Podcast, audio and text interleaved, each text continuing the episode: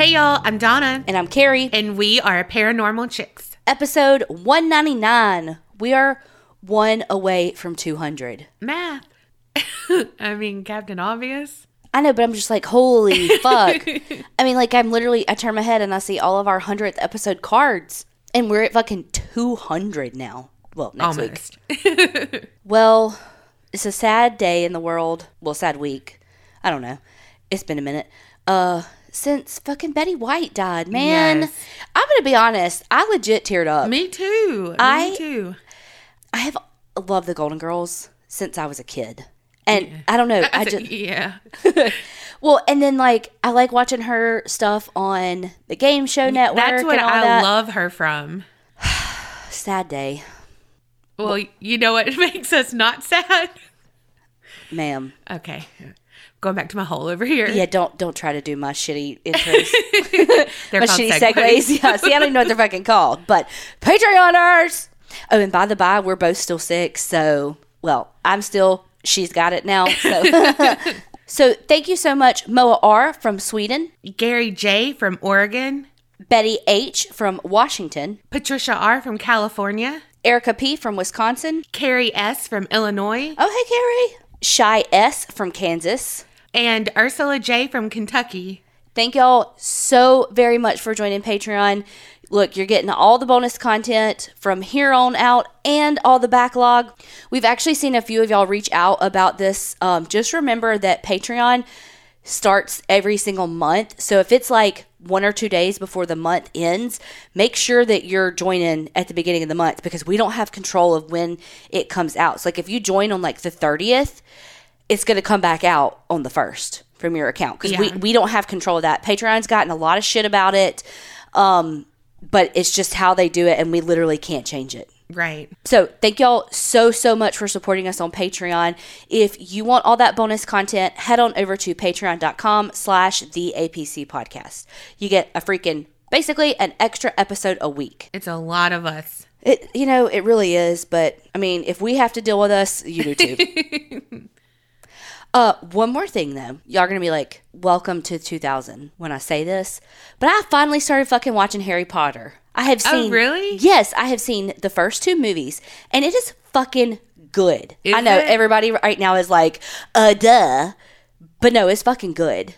I love it. Like, I'm like, ooh, we don't have to record tomorrow. I can watch the 3rd movie. Oh my God. Like, I'm excited. What made you watch it? Colby just, Colby watches movies like everybody else would watch TV, like just puts it on the background, And he put it on and I was like, Like, it was like at least 30 minutes into the first one, but I've seen the beginning of the first one. I've just never actually watched more than like him getting to Hogwarts. You know what I mean? Not even that far, actually. Anyway, so he had it on and I just started watching it. And I'm just like, oh, this is really good, actually. Okay. I can get on this board. I can get on this train. I can get on board with this train. Whatever the saying is. Well, I would have never thought it. I know. I'm like really late to the party. Like really late. But it's really good. Well, I'm still not there. Haven't shown up. Well, you just come when you're ready.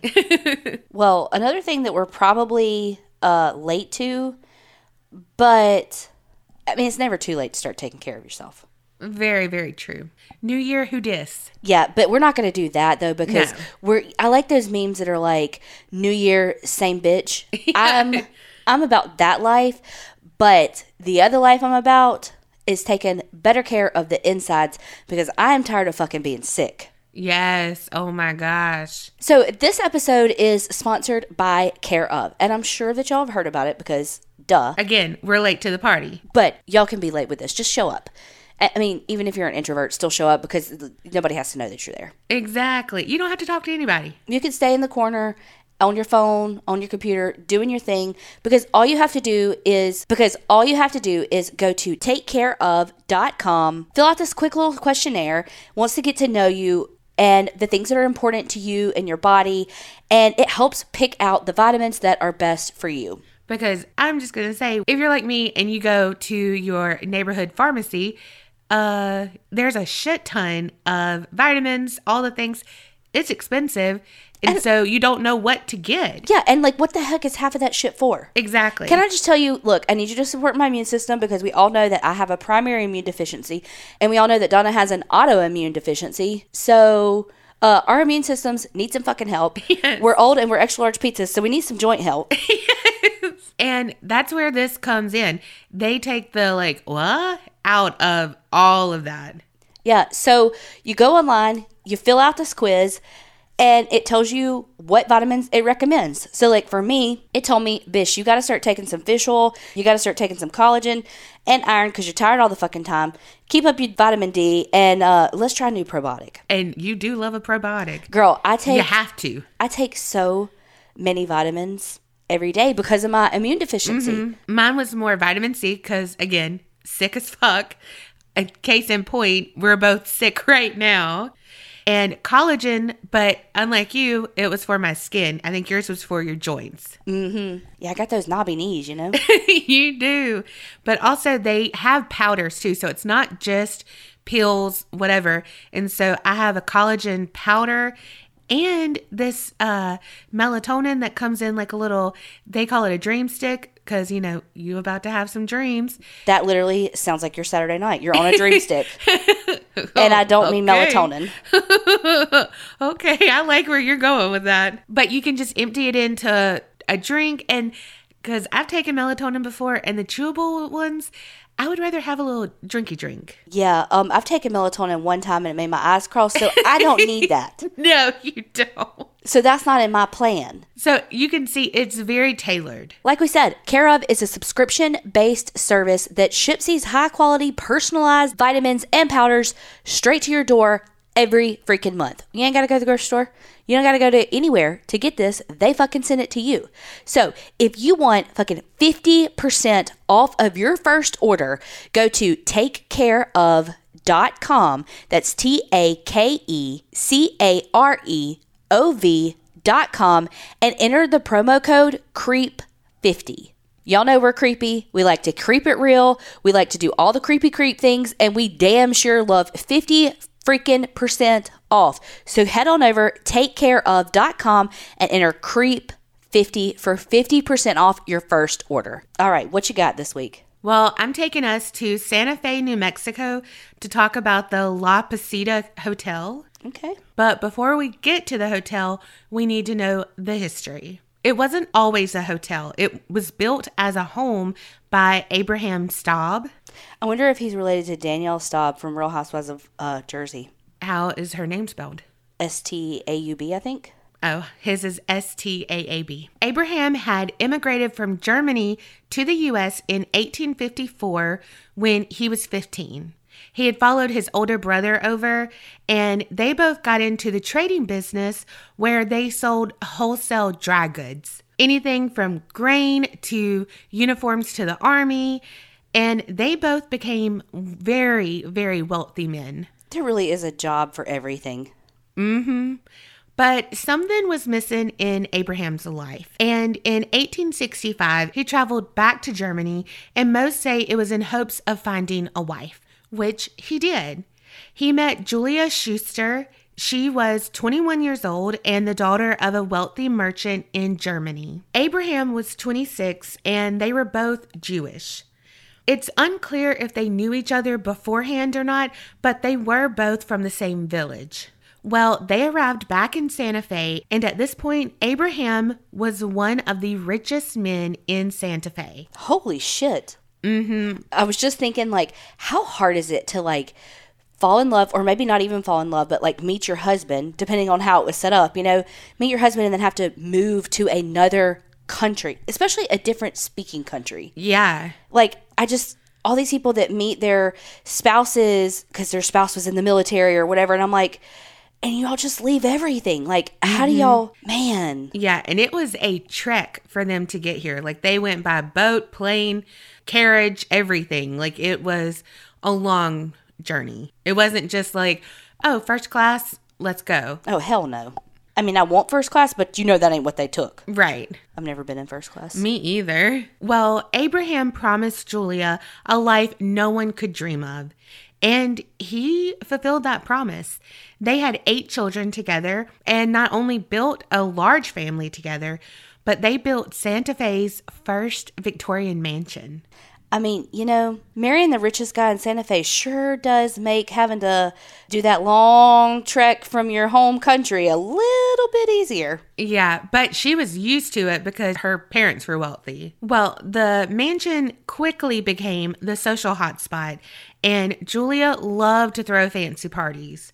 Like, the third floor was a ballroom, that kind of fancy. And, like, they hosted all the important people. You know, people would come to attend those parties. And that's it. Everything was going splendid for the Staabs until the birth of their 8th child. Soon after the birth, their daughter, the 8th child, died. Oh. Julia never recovered from that deep loss. She refused to eat, refused to socialize, to even sleep. And she ended up shutting herself in her room for 2 weeks. And there's a story, like, story has it, that when she finally came out of the room, her dark hair had completely turned gray and that she looked like she had aged years. Oh. Which could be true, like, with the looking that she aged years because, like, dehydrated and all the things, you know, like stress. I was going to say, stress does that to you. Mm-hmm. But like I said, she never fully recovered. Even after she tried to live her life and be the wife and mother she wanted to be, she was overwhelmed by sadness. In 1896, Julia died in their house, just 52 years old. Oh my God. Now, some say that Julia was not as happy as she appeared to be, that Abraham was strict and kind of kept her in the home as a cage. It is known that the death of their last daughter took a toll on their marriage because of how Julia was grieving and Abraham was trying to move on in a different manner than she was. And also, when Julia died, it was kind of mysterious, and so people started to spread rumors that Abraham had murdered her or hired someone to kill her or that Julia died by suicide to escape that prison that Abraham had, like, built for her, basically. It's also rumored that Abraham was involved in some shady business deals, and that kind of stuff could have led to her death. Abraham was rumored to have multiple affairs, and after a long friendship with the local archbishop, who was, like, BFFs with Abraham, it's rumored that Julia had her own affair with the archbishop. Okay, so it should be known that though her death was mysterious, Julia was often sick and would travel to different spas and retreat type deals to find cures and stuff. Abraham had hired a nun named Sister Blandina Segale, and she was to travel with Julia on her journeys to, you know, get help and also help out around the house when Julia wasn't feeling great. You can just hire a nun for that? I mean, I don't know. I feel like that's like a housekeeper or like an assistant. Yeah, well, he was good friends with the archbishop. True. And I think the archbishop was like, hey, Sister Blandina, go help this family. Yeah, she can help you out. Julia's family has spoken out that she did seem sad in some of her journals that she kept, but it was like sad because she never felt at home in Santa Fe. She wrote about how she felt like she was ripped from Germany and the lavish life she was living there, surrounded by culture, and then taken to a foreign place where she was the most cultured person. And she just, I don't know, like, Santa Fe never lived up to her standards, it felt like. In 1936, the mansion was bought and turned into a hotel, the La Posada Hotel, which means resting place. So it makes sense. And although most get rest there, there's a few people who have experienced a ghost. And it's thought to be Julia Staab. In 1979, that's when the hauntings kind of started. There's an employee, a janitor, who was cleaning up, and it was late at night. That person was all alone. Well, when the employee looked up from cleaning, they saw a gray-headed woman in a Victorian-style dress standing close to the fireplace. But the woman was not fully opaque, so they knew, okay, this isn't a real person. What the fuck? And, oh yeah, it kind of looks like Julia. Well, later, without knowing that the other employee had seen anything, a security guard told about seeing a person who was roaming the hallway and gave that same description. He said that he was scared, ran the other way when he saw her because his brain was like, that's a ghost, get out of here. And after that, the hotel's energy seemed to be charged up. The fireplaces that were gas, they would turn on by themselves or just off randomly. Many have heard sounds that go bump in the night, like people dancing on the third floor where the ballroom had been, because there was a fire that destroyed the original ballroom. The chandeliers in both the bar and the living room have basically rotated, like turned on their own without a breeze or anything. Another curious little thing that happens, flower vases will be moved to different locations throughout the hotel. Curious little thing. And I don't know if it's just any flowers, but it's said that Julia's favorite flower was a red rose. So I don't know if it was just like those that had red roses in it or what. One night, a guest saw a rocking chair moving back and forth for no seen reason. That's when I'm like, nope. Because that's just fucking scary. Because it's in all the scary movies, all like, Are You Afraid of the Dark? Can we normalize rocking chairs? Because they're my favorite. In the bar area, glasses will fall off the shelves for no reason. And in the same bar, there was this waitress who said it felt like someone was pushing her trays from underneath and causing her to drop like the drinks and everything.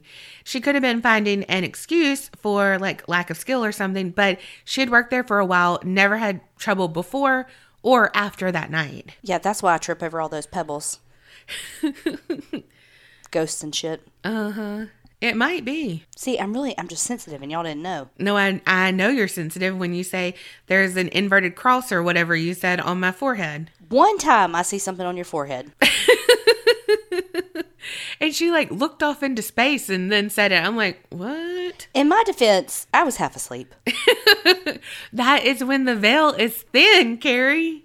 Touché. There's one room in particular, and it's room 256, and that belonged to Julia. So, of course, it's had lots of activity. In 1991, a security guard, Chuck, was helping a clerk give like an impromptu tour of the hotel to some guests. Well, they got to room 256, and they knocked because it's the routine that they have to do to make sure it's clear, but they weren't expecting anything because that room was empty. Like it showed that it was empty, but they heard this delicate voice say, "I'm in here." So the clerk was like, "Let me go double check before we open this door." Went to the front desk, confirmed that it was empty, and it was. They opened the door and no one was in there, but they all heard the voice. Okay, I don't buy that because a lot of those places that are like faking haunting stuff, they'll have something like that. Like, I can't even remember what we were watching one time, or hell, maybe it was one of your stories, and they like did something to the piano. Yeah. Like touched it or something like that, and then it just miraculously started playing. Yeah, well, they fucking hit a button. Just like this, like, oh, I hear a voice. Yeah, well, because you just cued the person in there that's faking it. Or whatever, turned on the recorder or whatever to be like, seats taken. Like, you know what I mean? But no one else has said it, so why would it only be this one time? I don't know. I'm just saying that it's like the perfect. And no one was in there.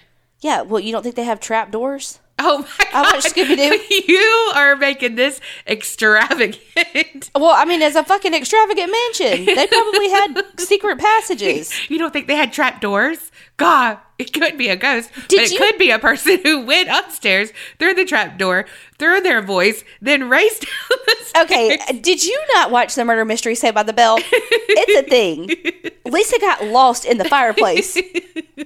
Wow. Okay. Sorry, that instance is far-fetched for Carrie. Whoa. I mean, Zach was about to go to jail, and then he figured it out. Oh, my God. How do you remember those details? I don't know. What did I have for lunch? Unsure, but that I remember. Okay, so that security guard, his son, John, also worked as a security guard at the hotel. He was probably the one faking. Well, this was a year later, and he had his own experience.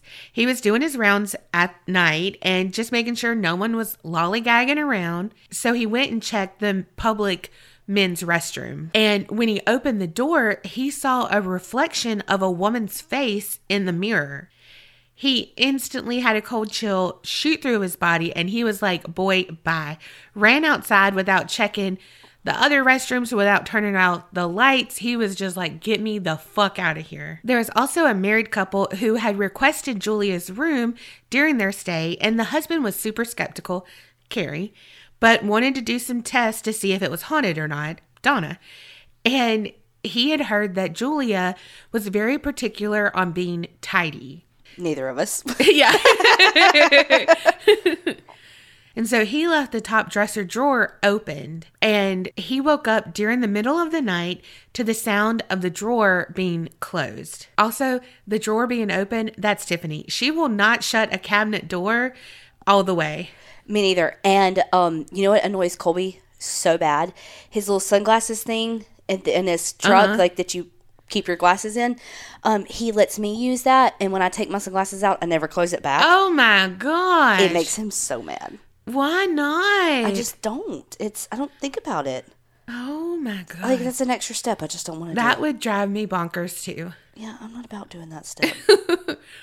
Like, Tiffany throws the, like, shuts the drawer, but it, like, stops right there. I do that too. And she won't push it in. I'm like, okay, let me just push that in. Another incident happened when Ross and Holly, who were boyfriend and girlfriend, or, you know, in a relationship, why didn't I just say that? They stayed the night at the hotel. Ross woke up in the middle of the night and saw a person standing at the foot of their bed. But this person was see-through and kind of seemed like glowing. Like, there was something about it that wasn't normal. He said he tried to rub his eyes, like, what the fuck am I seeing? And then he just put his head down and was like, okay, I'm going to go back to sleep. You know, like the normal thing, like something scary, let me just go back to bed. Well, he opened his eyes because he was like, oh my God, wait, what was that? And it became more defined of a shape. And it was definitely a woman. And they were in the room across the hall from Julia's room. Ross flipped on the lights, was like, get your shit, Holly. We're getting out of here. And they really did pack up, and they left that room. On an episode of Unsolved Mysteries, a paranormal group led by Christopher Chacon, they investigated the hotel, and Ross and Holly actually helped with the research and stuff too, and like kind of just showed like, okay, this is where I was, this is what happened, blah, blah, blah. That group really didn't find any evidence of anything. They did like scientific investigations. So they had a doctor, a psychologist, and an electrical engineer.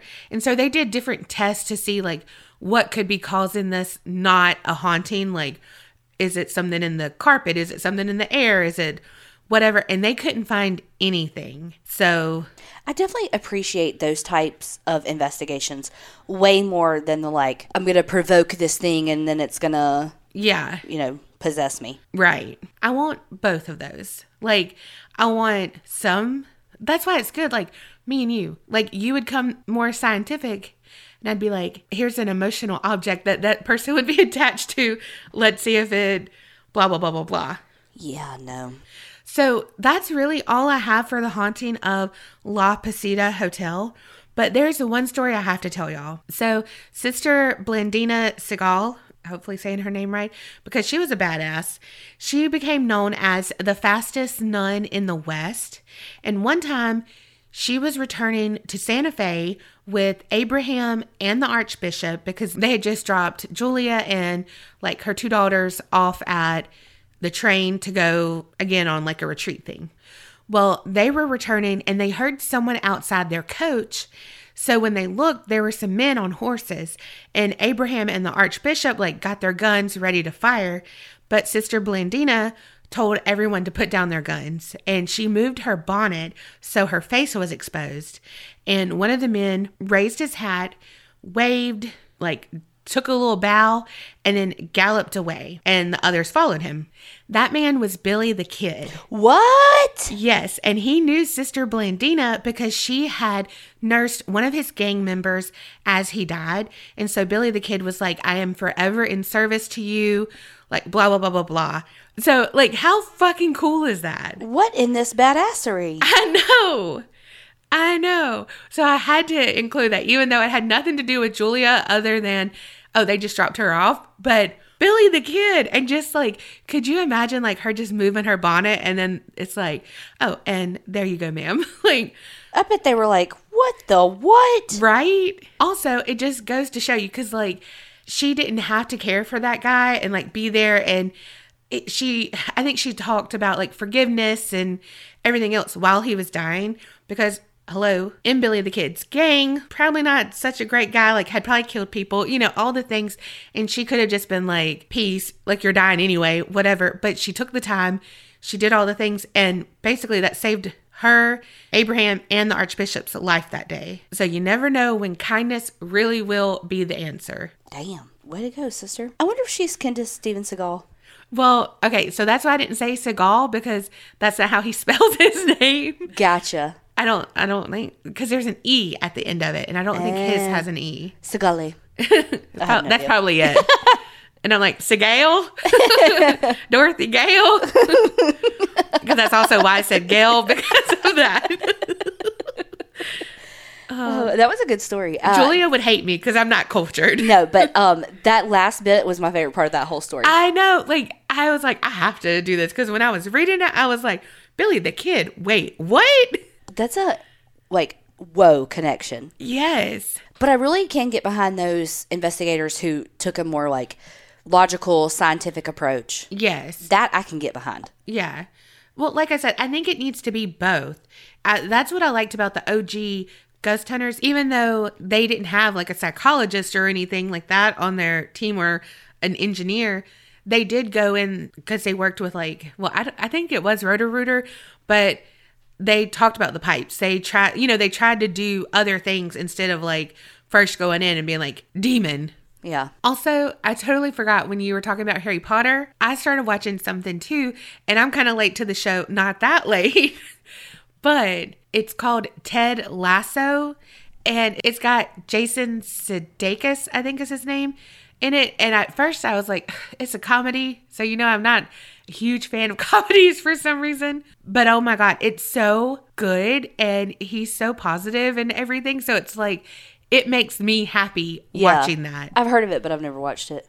It's definitely worth a watch. It's on Apple TV. Well, speaking of TV shows, my story that I'm doing tonight, I actually saw an episode of Dateline, but it's been on a ton of stuff. It's been on 48 Hours, Unusual Suspects, like all the fucking things. This is the story of Megan Nicole Landowski. Megan was 16 years old at the time of this story, and she was so freaking loved. Like, the episode of Dateline spends a solid 10 minutes about talking about how fucking amazing she is.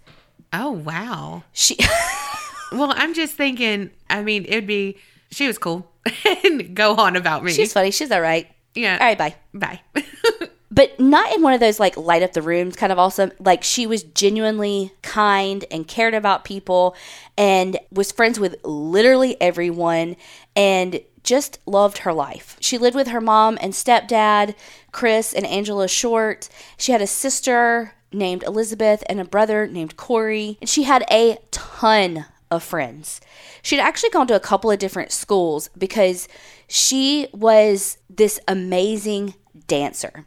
And so for a little while, I think it was just her ninth grade year in high school, she went to a magnet school for the arts. So there was all kinds of amazing artsy people there, people who played instruments, people who were dancers, all the things, I'm sure painting and all. I know specifically the music and the dance, but I'm sure all the arts. She had super high energy, but she was able to kind of hone it in and was really good at ballet. Like, even in the Dateline episode, they were talking about how amazing her feet was. Like, it was like she was born for ballet. She was petite in stature. Like, she looked significantly younger than she was because she was only 16, but she was like a ballerina. She was smaller for her age, you know, very high arches, all the things. So she was going to school at a magnet school for the arts, which if you're, I don't know if people outside of the U.S. have those, but basically. They do, because I watched an Australian show basically about that. Okay, well, not everyone that listens is from here or Australia. Basically, if a school's like a magnet school, it brings people in from other school districts to that school to, like,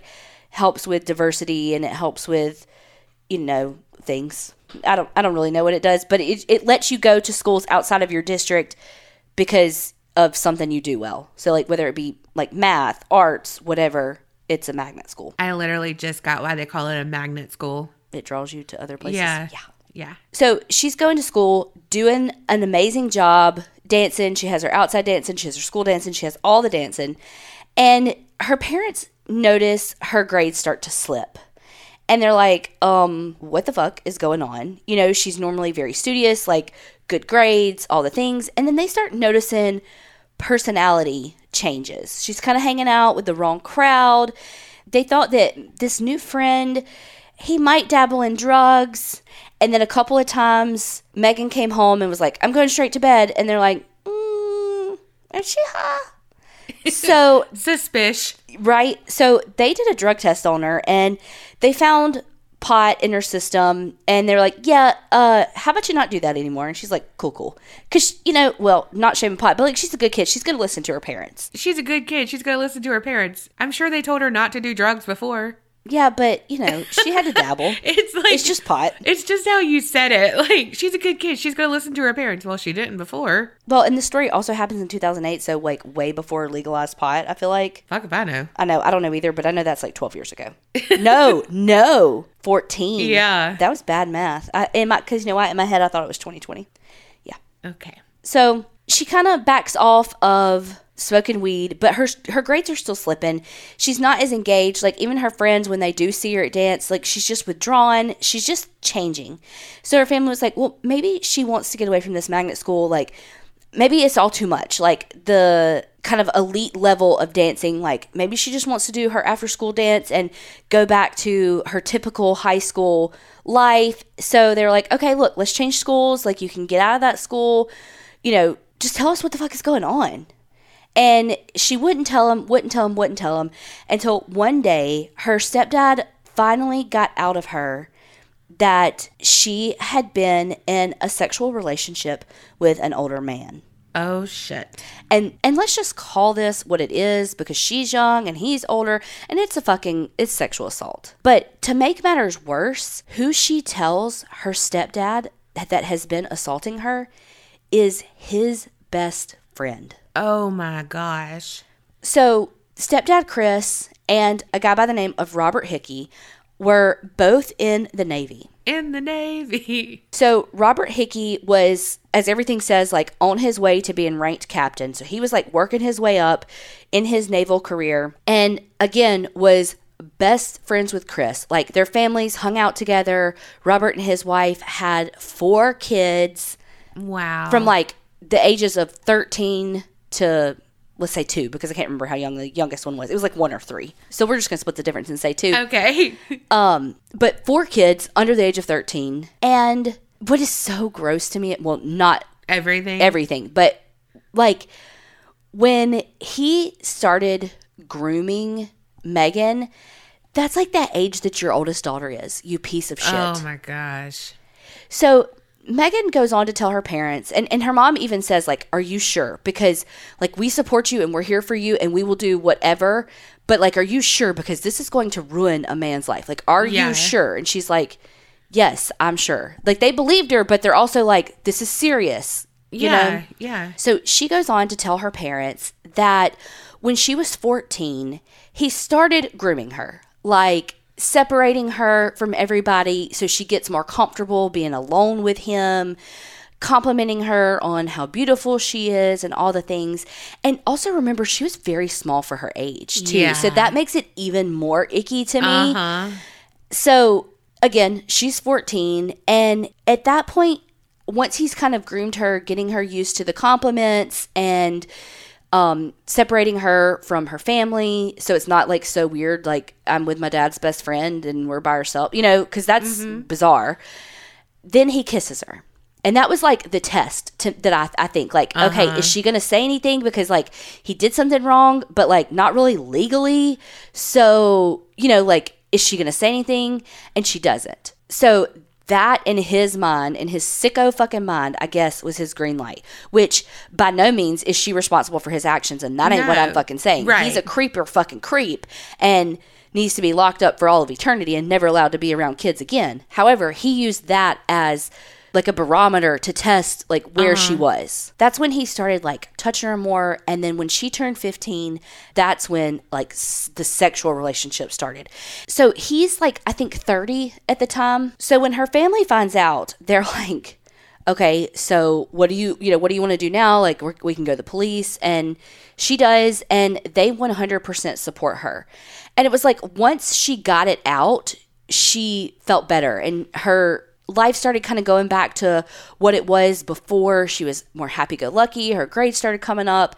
Like, even though she was going through all of this with, like, law enforcement and all, trying to get charges pressed on him and all of that. So, even though all of that was happening, she was getting back to her old self because she wasn't hiding this deep, dark secret and this shame that she felt, right, which is not her fucking fault. She, I mean, I can't tell her how to feel, but, like, she's not responsible for his actions, and she should never feel shameful for what an adult did to her.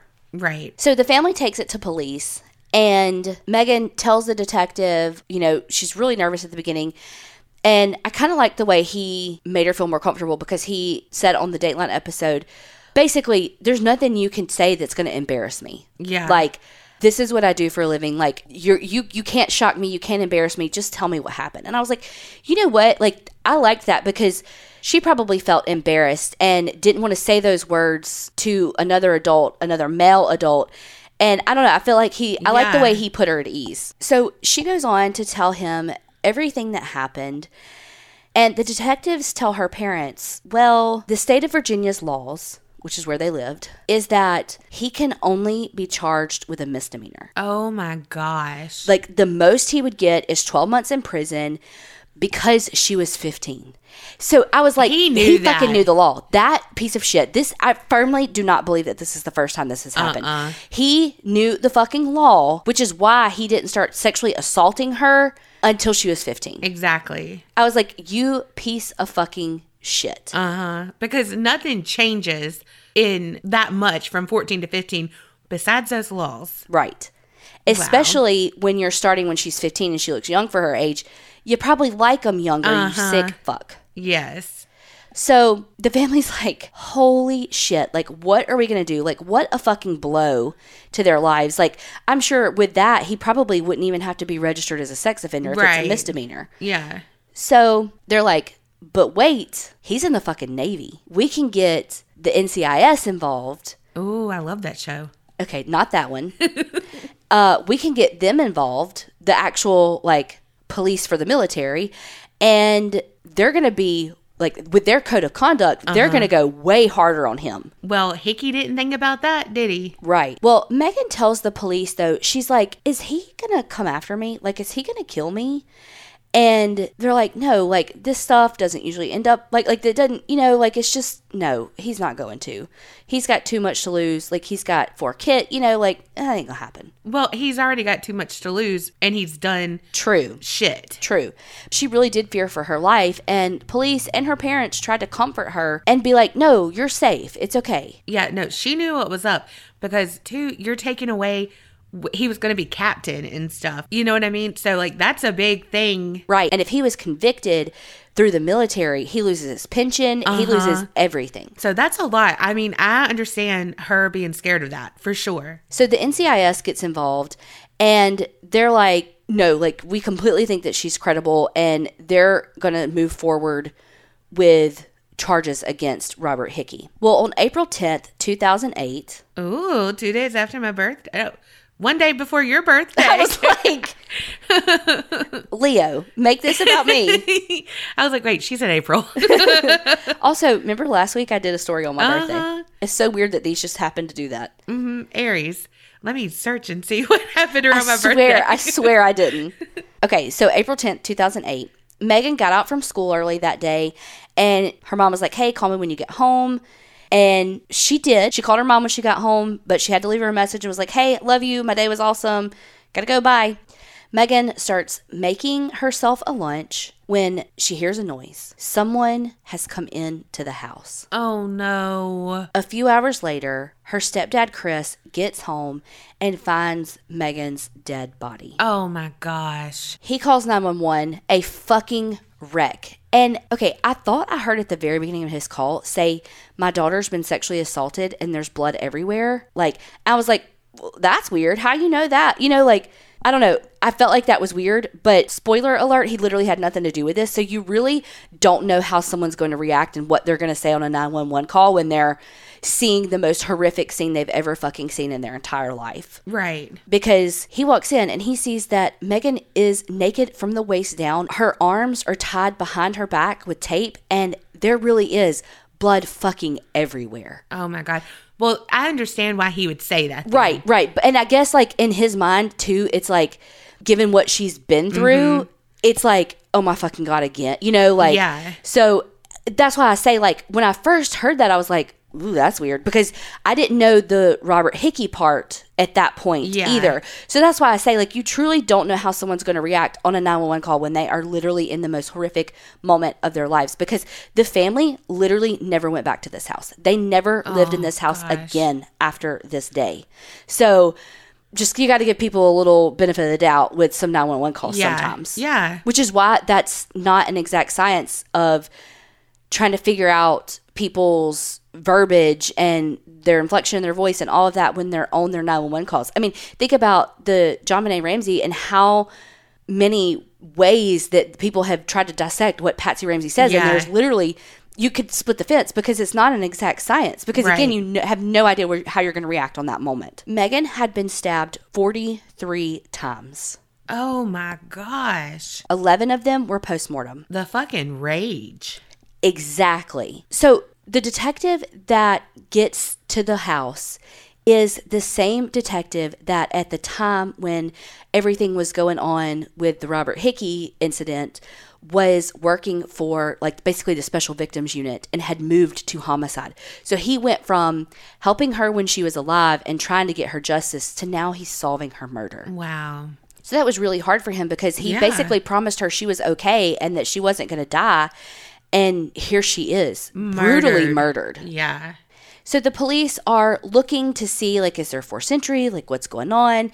They found a leaf by a window that was, like, the same leaf that was on the bush outside the window. So they're like, okay, well, that's probably how they came in. There were footprints in the blood, and there was some blood that was left by the perpetrator. The police figured that the attack actually happened in her bedroom because that's where her underwear was and the roll of tape was there. And so they figured that that's where everything kind of started. But from her bedroom, they know that she was able to get out of there and run and fight off her attacker, because she was downstairs when she was actually killed. So she was able to flee and try to escape and fought back and all the things, and she just was not strong enough to fight off this attacker. The crime scene was even a little chaotic too, because you could tell that the person who killed her had washed their hands in the sink, and they left one of the knives in the sink. But there was a knife from the butcher block missing, so they figured that they took that knife with them, which they ended up finding later in a storm drain, like, not super, super far from the house. So I'm wondering if the first knife got so bloody that they switched knives. Because, you know, we were just just last episode, we were talking about how when there's so much blood, their hands will slip on the knives. And so I'm wondering if they were like, fuck this, let me get another one. Yeah. Well, Chris, he immediately calls NCIS and is like, he fucking killed her. Like, he killed her. You know how I make everything a movie in my head when you're doing your stories? This is the movie you had in your head? No. I was thinking it was Hickey's wife who might have done it, but then you said she was naked from the waist down, and that didn't compute. Yeah. But I was like, okay. So, unless she was, like, trying to, like, defile her in some way as, like, revenge. If he had somehow gaslighted her into believing that Megan, like, came on to him, which is that's not even fucking possible because she's a fucking child. So even if she was making advances, you're a fucking adult and she's a child, so keep it in your goddamn pants. Exactly. And take yourself out of the fucking situation, you piece of shit. Right. So police immediately bring him in for questioning, and they're like, where the fuck were you? Like, what was going on? And when they, like, handcuffed him and brought him in, because, of course, they think he just, like, brutally murdered this girl. So they are not holding back. Right. He is, like, falling to the ground, sobbing, all the things. And I'm just like, the fucking theatrics of it all. Ugh, I can't stand him. Yeah. So, of course, they're like, did you do it? And he's like, no, I didn't fucking do it. And they're like, well, where were you? And he's like, well, I was at work. And I don't even remember what all he said he had to do. But here's the thing, is that because the killer had left blood at the scene, they had DNA evidence that they could compare it to see if it was actually him. And so they're interviewing him. And because here's the thing, is that with the court martial, or with the Article 32 hearing before a potential court martial, or however the military system works, he has the right to face his accuser. So if she dies, this case disappears. What? Right. So with her being dead, it's done. Yeah. He's not going to, like, lose his pension anymore. He's not in trouble with the military anymore. That's so much motive. Right. Why would someone not be staked out of her, like, outside her house? Because, what? Right. So the police were like, tell us where you were. And he had a perfect alibi. He even said, he was like, I didn't know I had to keep tabs of where I was all day. I mean, fuck you. But also, really, who keeps tabs of where they were? But he really was able to. He was like, the only time I was alone was when I went to the bathroom. Like, he really was with people that whole day. And so the police were kind of like, well, was it his wife? But the DNA showed that it was a man that attacked her. Mm. So they knew it couldn't be her. So, spoiler alert, though. So it wasn't him that did it, but spoiler alert, because the case was dropped, he was eventually discharged from the military. Like, I don't think, it wasn't like a dishonorable discharge, but it was not honorable because they truly believed her. Yeah. And with the suspicion around her murder and all of that, it goes against the code of conduct. So they were able to kick him out of the military. But let me back up a little bit. One of the places that he was that day was marriage counseling with his wife. Oh, wow. Yeah. But because he was, like, not, like, less, I think it's called less than honorable discharge. I don't know. Everybody who's in the military is like, no, you dumbass. He did lose his pension. And that, to me, sucks so much for his wife. Like, yeah. I think that if, like, he had gotten accused of that and let's say they got a divorce, like, I feel like she should still get that money. Like, you know, I mean, I know it's, I don't know. Like, she's not responsible for his shit decision, and her life and the lives of her kids is completely changed. And now she may not have money to send them to college and all this stuff because he made a shit decision. Yeah, it sucks, but that's why people shouldn't be shit humans. No, I completely agree. And, like, he deserved to be kicked out of the military and all the things, but it just really sucks for her. And, like, yeah. Megan's parents even said that too. Like, it hurt their heart, of course, what happened to Megan, but also for Robert's family and what they were about to go through when this bomb got dropped on them. Yeah. Especially his kids, and, like, his oldest daughter being, like, 3 years younger than Megan. Like, that has to be a mind fuck for his daughter. Oh, my gosh. And then all their daughter's friends who are like, okay, did something happen to you while you were there? You know, was he starting to groom you? Or, you know, it's just such a domino effect. Mm-hmm. And he didn't care about any of that. No, he only cared about himself. Yes. So, speaking of that, while he was in the interview, they asked him, you know, did you do it? What were you doing all day? Yada, yada, yada. And they said, well, did you have a sexual relationship with her? And he said, I can't comment on that because of another investigation. And then later, they start, like, really pushing him, like, did you kill her? Da, da, da, da, da, da. And he said, I can't remember exactly how it came up, but he said, basically, I'm responsible for the decision I made and what I did. Like, he basically said in that interview, he did it. Yeah. So that's why I'm also, like, not allegedly, because the case was dropped. Mm-hmm. No, he basically said in the interview about her murder that he did it. So, yeah. Like, I did that, but I didn't kill her. Yeah. He's like, I'm responsible for what I did to her and my family, kind of thing. And I don't know. So that's, again, why I'm not, like, allegedly. Yeah. And I could not find anything about where he is now.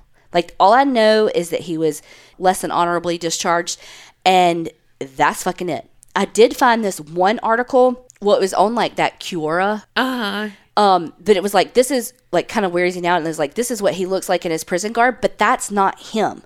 It's actually from another news article that had a guy named Robert Miller who had been arrested for some cold case murders. And the victim was Marilyn Hickey. Oh. And her son basically was like, he got what he deserved. And his name was Robert Hickey. And I don't know if it's the same Robert Hickey, because when you Google that, there's like a bunch of different people, obviously. So I don't know if it's the same one. But that picture that's attached to that Kiora is Robert Miller that committed those two cold case murders, one of which was Marilyn Hickey. It was about that. So like that name is attached to that. Yeah. You know, so, and the person's like 65 in that picture and he was 30 when this happened. So that ain't him. Yeah. But anyway, I just thought that was so interesting. Like it was tied to another murder case. Maybe or maybe not, because I don't think that's the same Robert Hickey. Right. So now the police are like, where the fuck do we go from here? It wasn't his wife. It wasn't him. Even though they are the most obvious suspects, like who the fuck was it? So the police get with the NCIS because they're in it to win it too, because they are like, no, we want to help. Like they helped as much in this investigation as the like regular police did. Yeah, that like warms my heart that they didn't just drop it. You know what I mean? Yeah. Well, they were doing some newer tests in 2008 so that they could see what, like, the genetic makeup of the DNA was. So, like, they could tell, like, a geographical origin of the DNA. So, they were able to determine that the biogeographical ancestry analysis, because I just found that in my notes finally, said that this killer was from Africa. So, they're like, okay, this person's going to self-identify as an African-American. So that kind of narrowed the pool a little bit, and also 100% showed that it wasn't Robert. Yeah. As douchey and fucker as he is, it wasn't him. So there were a couple of different people that they looked at. She had this youth camp that she went to. She did some karate. And so there was like a counselor, the karate instructor, all these different people that they were like kind of looked at. And one of them was a little sketch because all these people were offering their DNA. But there was this one that was like, yeah, no, not going to do that. I'm sick. And so they were like, well, that's weird, but okay, we're just going to get it anyway. And so they were able to get it like off the handle of his car door, and we're like, oh, okay, it's not him. So he was sketched, and we didn't like the way he handled it, but also it's completely within his right to refuse. I know, because conspiracy theorist over here, I'm like, I want to just give him my DNA to be like, prove that I'm innocent. But then also, you have my DNA. What are you going to use it for? Right. Like, I don't know. Right. And again, it's completely within your right to ask for an attorney and to not give your DNA and all these things. And it's like, as much on these crime shows as we want to be like, you need to fucking give your DNA because you need to help them and you need to do all the things. But if you're on the other side of that table and you really didn't do it, or even if you did, it's your right to fucking protect yourself. Yeah. So this goes on and on and on. And they have tons of DNA samples, and they are just not able to figure out who this is. They go back to the cameras at the school, and they're like following her around. Like, is there something that we missed? Was there some sort of like fight at school that people, you know, like, but everybody had nothing but good things to say about Megan. And so they're like, what the fuck is this? There was even a memorial tree planted for Megan, and this kind of weirded me out a little bit, but I also love the ingenuity, but it kind of weirded me out. So there was this tree planted as a memorial for her. And the police were like, well, maybe the killer's going to go back there to be like, yeah, I'm sorry I did it kind of thing. Right. So they set up a camera like inside a box basically of like something that somebody would have left at the tree so that they could see everybody coming through and like hear what they said and, you know, all the things. And it's like, I love the ingenuity of it. But also like if I was going to visit my friend's memorial and I was talking to them, I wouldn't want that on camera. Like, I wouldn't want someone to have a copy of that private moment for me when I don't know. You know what I mean? Yeah. So, like, I'm on the fence about it while I'm, like, from a true crime solving type thing, I'm like, no, that's fucking genius. But from, like, a outward emotions like that make me uncomfortable, and I have secondhand embarrassment for these people, and they probably didn't even know they were on camera. Like, I don't – that's icky to me. Yeah, I think they did that on SVU before, like where they hid it in like a teddy bear or something. Yeah, which again, I mean, you got to do what you got to do to solve the case within legal, you know, whatever. But yeah. So, but that was a bust. Like nothing came of it. About 6 months after the murder, some of her friends were like, look, let's put together a walk on her behalf and see if we can like help conjure up some leads. Like, you know, they were still getting some, but it just, nothing was panning out. Well, that led to a tip from a bus driver that used to drive the bus that she took to her magnet school that was like, hey, you should really look into this kid named Robert Barnes. I think he had a crush on Megan and like she didn't feel the same way. Like, you should probably look into him. He's kind of weird. So the police were like, flip, flip, flip, flip, flip. I've never fucking heard of him. Who's flip, flip, flip, flip? Who the fuck is Robert Barnes, you know? So Robert Barnes did go to the same magnet school as Megan and did ride the bus. And he had even been to her house, you know? Like, they were friends, but he did like her more than she liked him. He was, this violin player was amazing. I mean, he's going to a magnet school for his violining, you know?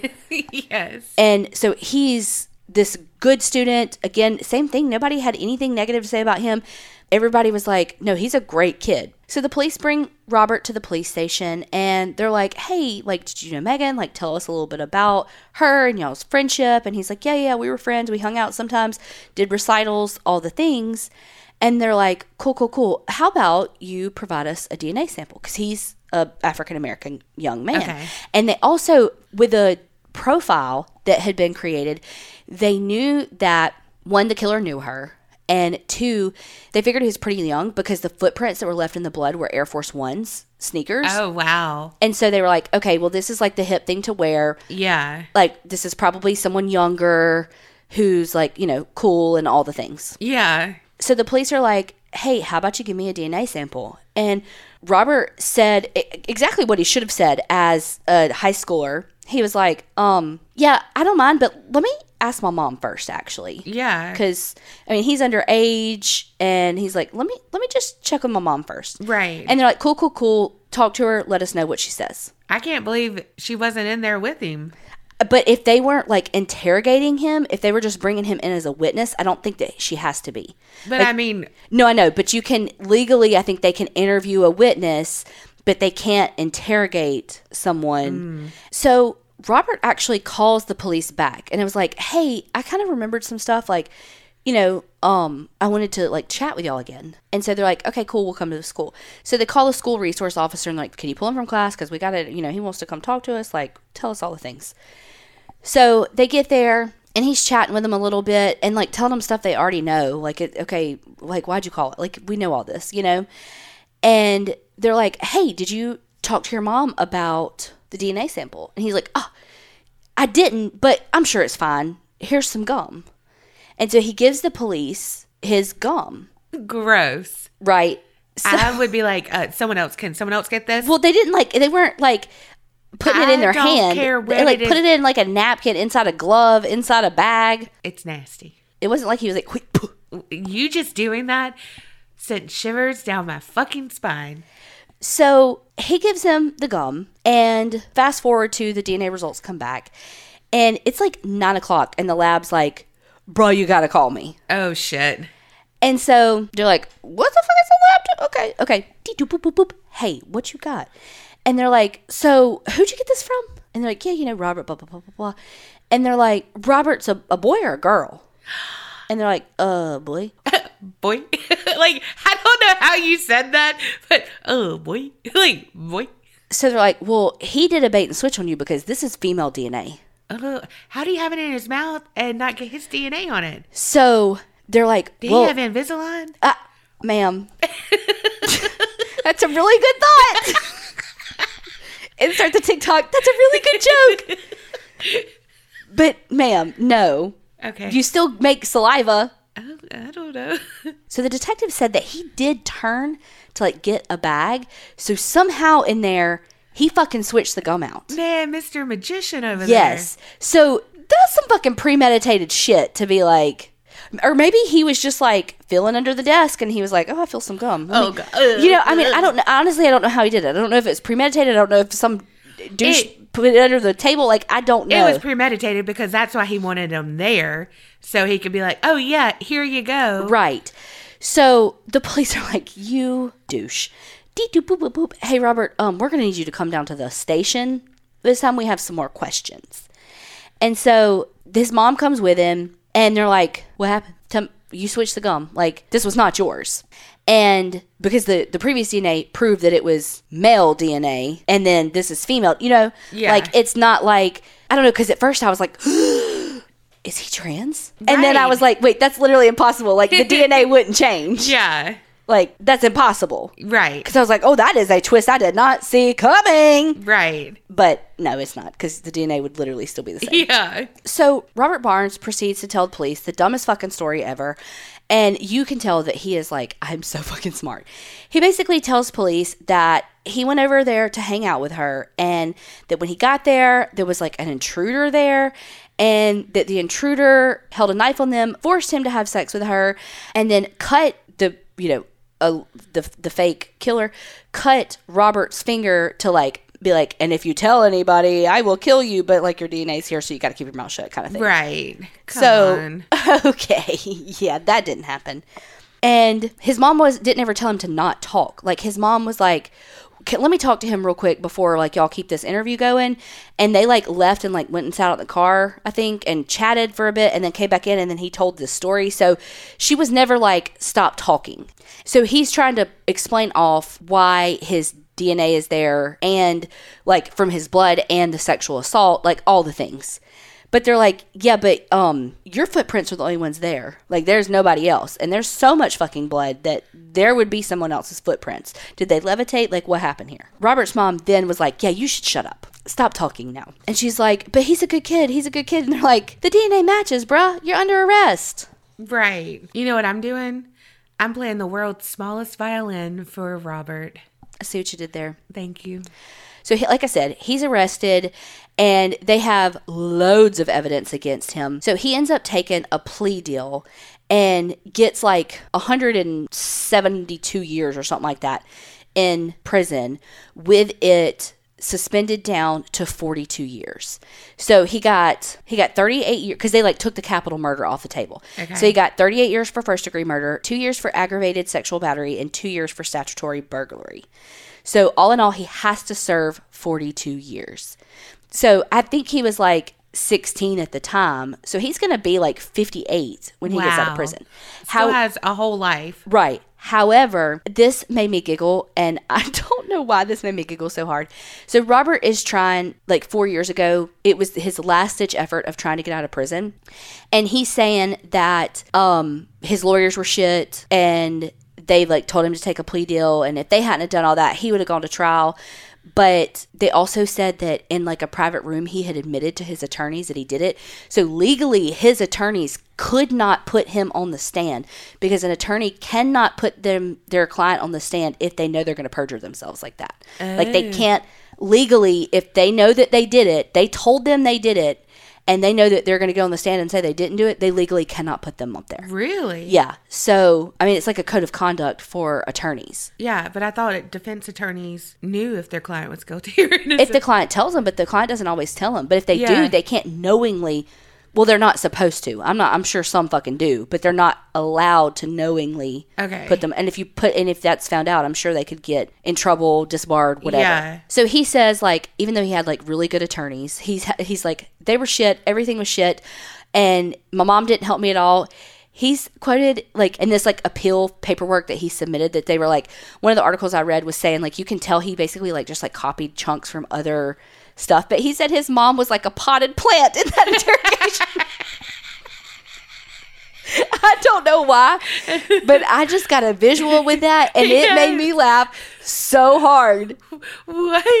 Like, that she like there. Yeah, like a potted plant would have been more helpful than his mom. I don't know why that made me laugh so fucking hard, but everything's denied. Like, bruh, sit your ass down, go back to jail. Do not collect go. Do not collect $200. Just go the fuck away. She was offering him nothing but shade.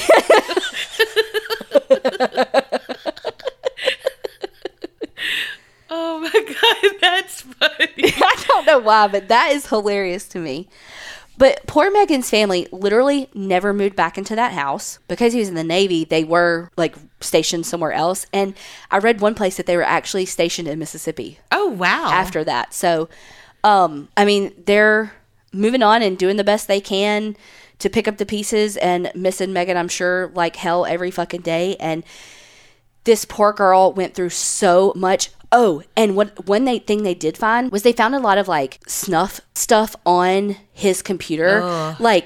and blog posts where he had talked about like wanting to like rape somebody and like kill himself. And so they really feel like they caught a budding serial killer. Right. Because a lot of people, it really did split the community a little bit, because they're like, okay, a white girl is murdered and you're going after the black boy and he's this good kid and he's all the things, like he wouldn't do this, but it's like, no, the evidence really and truly did not lie in this one. And right. The evidence literally said, this is his genetic makeup. Like it didn't have anything to do with that truly in this instance. And it just was so hard for people in the community to wrap their head around this seemingly great member of society that by all accounts, it's almost like he just lost it and killed her. But really and truly, no. He didn't. He's been planning this and wanting this, and she was someone that turned him down. Mm-hmm. And, you know, he wanted to do this. And if he wasn't caught, there's no telling how many other times he would have done it. Yeah. I mean, he planned out enough because he had a knife with him. And then he like switched the gum and all of that. Like he was a conniving motherfucker. Right. It makes me so mad because they were friends and he wanted more. She didn't. And that was his go-to. Like, I'm going to rape her and I'm going to kill her. Like, I'm going to have her. Right. Because a girl can't tell me no. Exactly. Like the ultimate, like literally the ultimate incel. Right. Yeah. He's the reason why women have to protect themselves and are fearful to say no because shit like this can happen. And I'm sure he touted himself as a nice guy and the nice guy always finishes last. Oh my God, I was about to say that. I was always there for her and I was blah, blah, blah. Yeah, as a friend. And that's what a friend is. Yeah, and that doesn't mean you're entitled to something in return. If you're a nice guy, you're a nice guy. That does not mean you get something in return for it. And that goes for nice girl. That goes for nice anything. Like, whether it's sexual, whether it's monetary, whether it's a promotion at work, whether it's blah, blah, blah, blah. Like, you're not entitled to something for being normal. Right. I just feel so sorry for her family and for her. Like, for her more than anything, because she was going through so much with what she had been through with Hickey Dickey. Yes. And his name was Robert Hickey. And this guy's was Robert. Yeah. And you know what the weird thing is? The other guy that was in that story that may or may not be tied was Robert Miller. Oh, yeah. Well, that's why I thought like Robert Hickey, like, because one of his victims was Hickey. So sometimes, you know, like people. Right. But I'm saying they were all three Roberts. Yeah, that is very weird. So stay away from Roberts and Petersons. If you meet a Robert Peterson, fucking run. Right. Just kidding. Sorry to all the Robert Petersons who probably don't listen to this podcast. Also, going back to like what he could have been if he wasn't caught, I'm just thinking he went to this magnet school for violin. So he was very disciplined and whatever. So if he wanted to do something like how he had all the stuff, all the research and stuff, I just feel like he really would have went hard. Yeah. Like it would have been bad. And if he would have not attacked someone he knows, there's no telling. Exactly. And thank God for that fucking bus driver was like, hey, have you checked this guy out? Because he was not on police radar at all. Right. Because they checked out all the people in the school she was going to. I don't know if they just didn't for the old school or they thought like there had been enough time separated that it probably wasn't that. I don't know. That's just so sad that two people who were close to her took advantage of her. Violated her. Yeah. Yes. That's just, oh my gosh. I'm sure she felt like, who can I trust? Right. And you know, the thing is, okay, so how you said it was like she was making a sandwich or like whatever. I think you said like after, like she was making lunch and apparently to me that's a sandwich. Literally, I thought a sandwich too. Okay. But I was thinking that and then she's like, oh my God, it's Robert Hickey coming to get me. And then it's her friend and it's like, oh God, you know, like you scared me. Yeah, what are you doing here? Why'd you come in through the window? I'm not Clarissa Explains at all. Right. And then it's like, oh shit. Wait, why? Yeah. Yeah. Oh. Wait, why did you come through the window? And he starts attacking her. Yeah. Like that is just heartbreaking. Oh God, why are people the worst? God, that's sad. I'm curious what everybody thinks about the pension thing. I mean, if you start a conversation about this online, please be kind to each other. Everyone's entitled to their opinion and no one is wrong, so please don't come after each other. Remember, it's a fucking safe space and be nice to each other. But like, I really do want to know what people think. Yeah. I mean, it does suck, but it sucks on everyone. You know what I mean? Like, there's so many cases where... Well, it just sucks that like so many people had to pay a price for his shit decisions. Yeah. But I think, too, like, hopefully that deters someone. No. If you're going to do something like that, your money ain't stopping it. Well, I mean, the family and stuff. Just like... No, it literally won't. No, because I know. If you're that selfish and you're that awful that you're going to do something like that, your family doesn't mean shit. Because if they did, you wouldn't have fucking done it. Yeah. So that will literally never stop anybody. Yeah. Gosh. Well, thank y'all so much for listening as we are kicking off this new year. We're 2 weeks in, and hopefully it's going better than the last two for everybody. Yes. Well, I mean, we're sick, but hopefully with Sponsored Care Of, we get better. Yeah, and you know, I started 2019 off sick, and I was like, fuck, that was a shit year, actually. So let's not have a take two of that. Oh, my gosh. Well, hopefully everyone had a happy new year, and remember... Creep it real and don't get scared.